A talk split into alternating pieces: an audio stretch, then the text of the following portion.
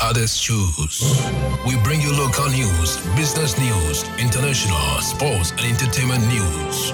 Right here on GTR. GTR. Hello, good morning, and welcome to the Daybreak News on Ghana Talks Radio. Coming up, military brutality at Ashaiman unfortunate and unconstitutional, says Professor Anin. No that recorded from measles outbreak, says Agyeman-Manu. Hajj board refunds money to over 90% Muslims who couldn't fly to Mecca in 2022. This business, sports, and showbiz is coming in this morning's bulletin. The news will be read by Awentemi Akansukum. Now, the details. Director of the Faculty of Academic Affairs and Research at the Kofi Annan International Peacekeeping Training Center, Professor Kwesi Anin, has slammed the Ghana Armed Forces for unleashing mayhem on residents of Ashaiman. Military personnel stormed Ashaiman Tuesday, March 7, and brutalized anyone they came across following the supposed murder of a military officer in the area. Professor Anin said the action of the military are unfortunate and unconstitutional and an usurpation of the arresting responsibilities of the Ghana Police Service. Speaking on City Prime News, the security analyst said all crimes are punishable by law, but in punishing those crimes, crimes, we cannot take the law into our own hands. He maintained that though the killing of the military personnel is condemnable, under no circumstance should the military have moved to the area in an attempt to arrest the supposed killers. A 22 year old soldier with the Ghana Armed Forces band in Sunyani in the Bono region was reportedly stabbed to death by unknown attackers on Saturday dawn. The soldier, according to sources, was returning from his girlfriend's house in Taifa and heading towards his residence at Zongo in Ashaiman when the unfortunate incident occurred. Now, the Ministry of Health has dismissed reports that some babies have died from the measles outbreak due to the unavailability of vaccines. Several parts of the country have been hit with a shortage of vaccines in the last few months, despite claims by the National Health Insurance Authority NHIA that over 70 million cedis has been released for the procurement of vaccines. The situation became worse in February after major health facilities in most regions turned away nursing mothers due to the erratic supply of vaccines, including measles, polio, and tetanus. Addressing the press on Tuesday, the sector minister Kwaku Agyeman said reports that some deaths have been recorded are completely untrue. The minister also assured that some essential childhood vaccines will be available in a few weeks. Now, the Ghana Hajj Board has refunded money to over 90% of Muslims who could not make their journey to Mecca on a pilgrimage in 2022. The executive secretary of the Hajj Board, Alhaji Farouk Hamza, who disclosed this, also said monies for the remaining pilgrims remain intact and they can contact the board to receive their funds. He said the affected pilgrims who are yet to take their refund can either contact the Hajj Board Secretariat for their monies or can top up if they want to make payment for the 2023 pilgrimage. Over 3,000 Ghanaians left the shores of Ghana for the Kingdom of Saudi Arabia in July 2022 to perform the Hajj, one of the five pillars of Islam. Due to the numbers requested by the organizers of the annual event, some Ghanaians couldn't embark on the journey and subsequently demanded a refund for their monies, which the board promised would be paid as soon as the paperwork were done. Alhaji Farouk Hamza, who spoke during an interview on Kumasi Bay's Zuria FM, said some people paid and could not make it to Mecca in 2022. We have invited all those people to come for their monies. Even those who paid 26,500 Ghana cedis were invited to take 39,000 Ghana cedis. Over 90% have contacted the board and they have been refunded. Just a few of the affected people have not yet taken their monies, although we have asked them to come for a refund. The amount, which is 39,000 Ghana cedis, is intact. The board has also opened an option for them for a top up if they want to be part of this year's pilgrimage. The Hajj board has announced prospective pilgrims to Mecca will pay $6,500, which translates to 75,000 Ghana cedis this year.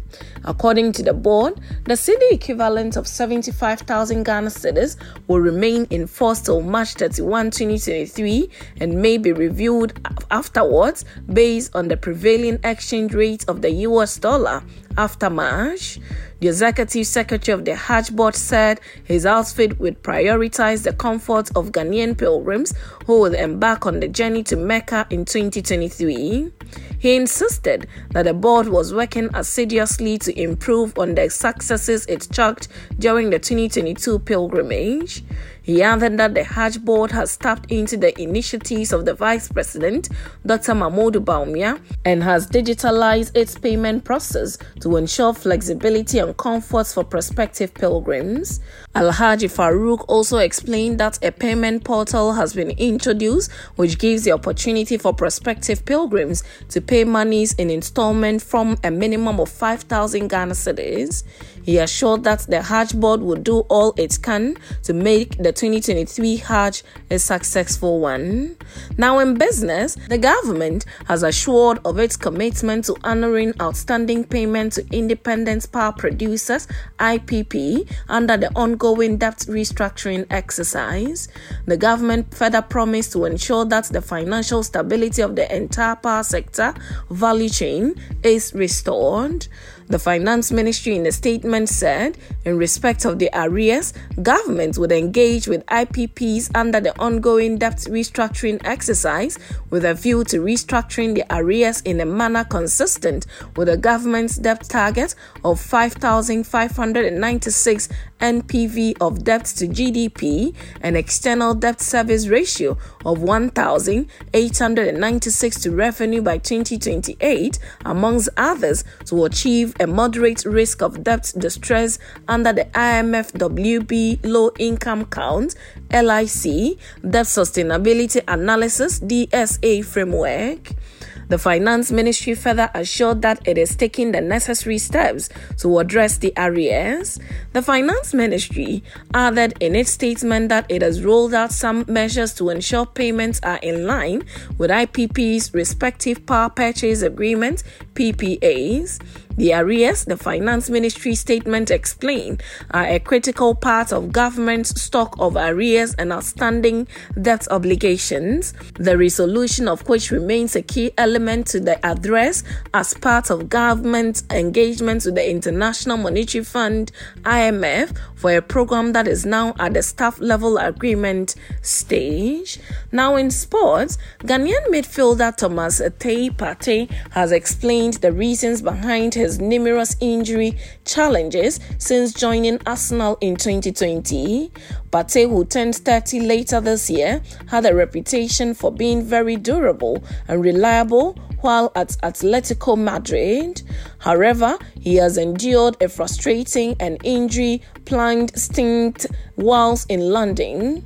Comparatively, Partey missed just seven games for Atletico in more than five years in the senior squad, but has been unavailable for 39 Arsenal games with seven separate injury issues. Speaking to Football London after scoring in Arsenal's dramatic 3 2 win over Bournemouth last Saturday, Partey said there was one key factor behind the missed fixtures. Now, moving to some showbiz this morning, Award winning Afro dance dancehall artist Stonebwoy has condemned the recent happenings in Ashaiman. The Ashaiman resident accused the military of attacking them following the death of a young soldier believed to have been killed by a gang in the area on March 5, 2023. In their quest to avenge the death of their colleague, some military men prevented people in the area from going out and brutalized some of them. The issue huge reaction from some celebrities and individuals on social media. In this regard, Stonebwoy, who is regarded as the leader of the youth of Ashaiman, added his voice to the condemnation of the military. The celebrated dancehall artist, who is currently in America, took to Twitter and wrote, It is 9 a.m. in New York, and I'm just waking up to the news of what's going on in my beloved Ashaiman. I unequivocally condemn all acts of violence and lawlessness, whether they relate to the brutalization of innocent citizens or the unlawful killing of a member of the armed forces. May all those culpable be found out and made to face the law fully, he wrote. And that's how we draw curtains on the morning's bulletin here on Ghana Talks Radio. Do log on to www.ghanatalksradio.com for more of these stories and follow us at Ghana Talks Radio on all social media platforms. You can as well download the GTR app from your App Store or Google Play to listen. The news was read by Awentemi Akansukum, and I say thanks so much for making time. Have a good morning.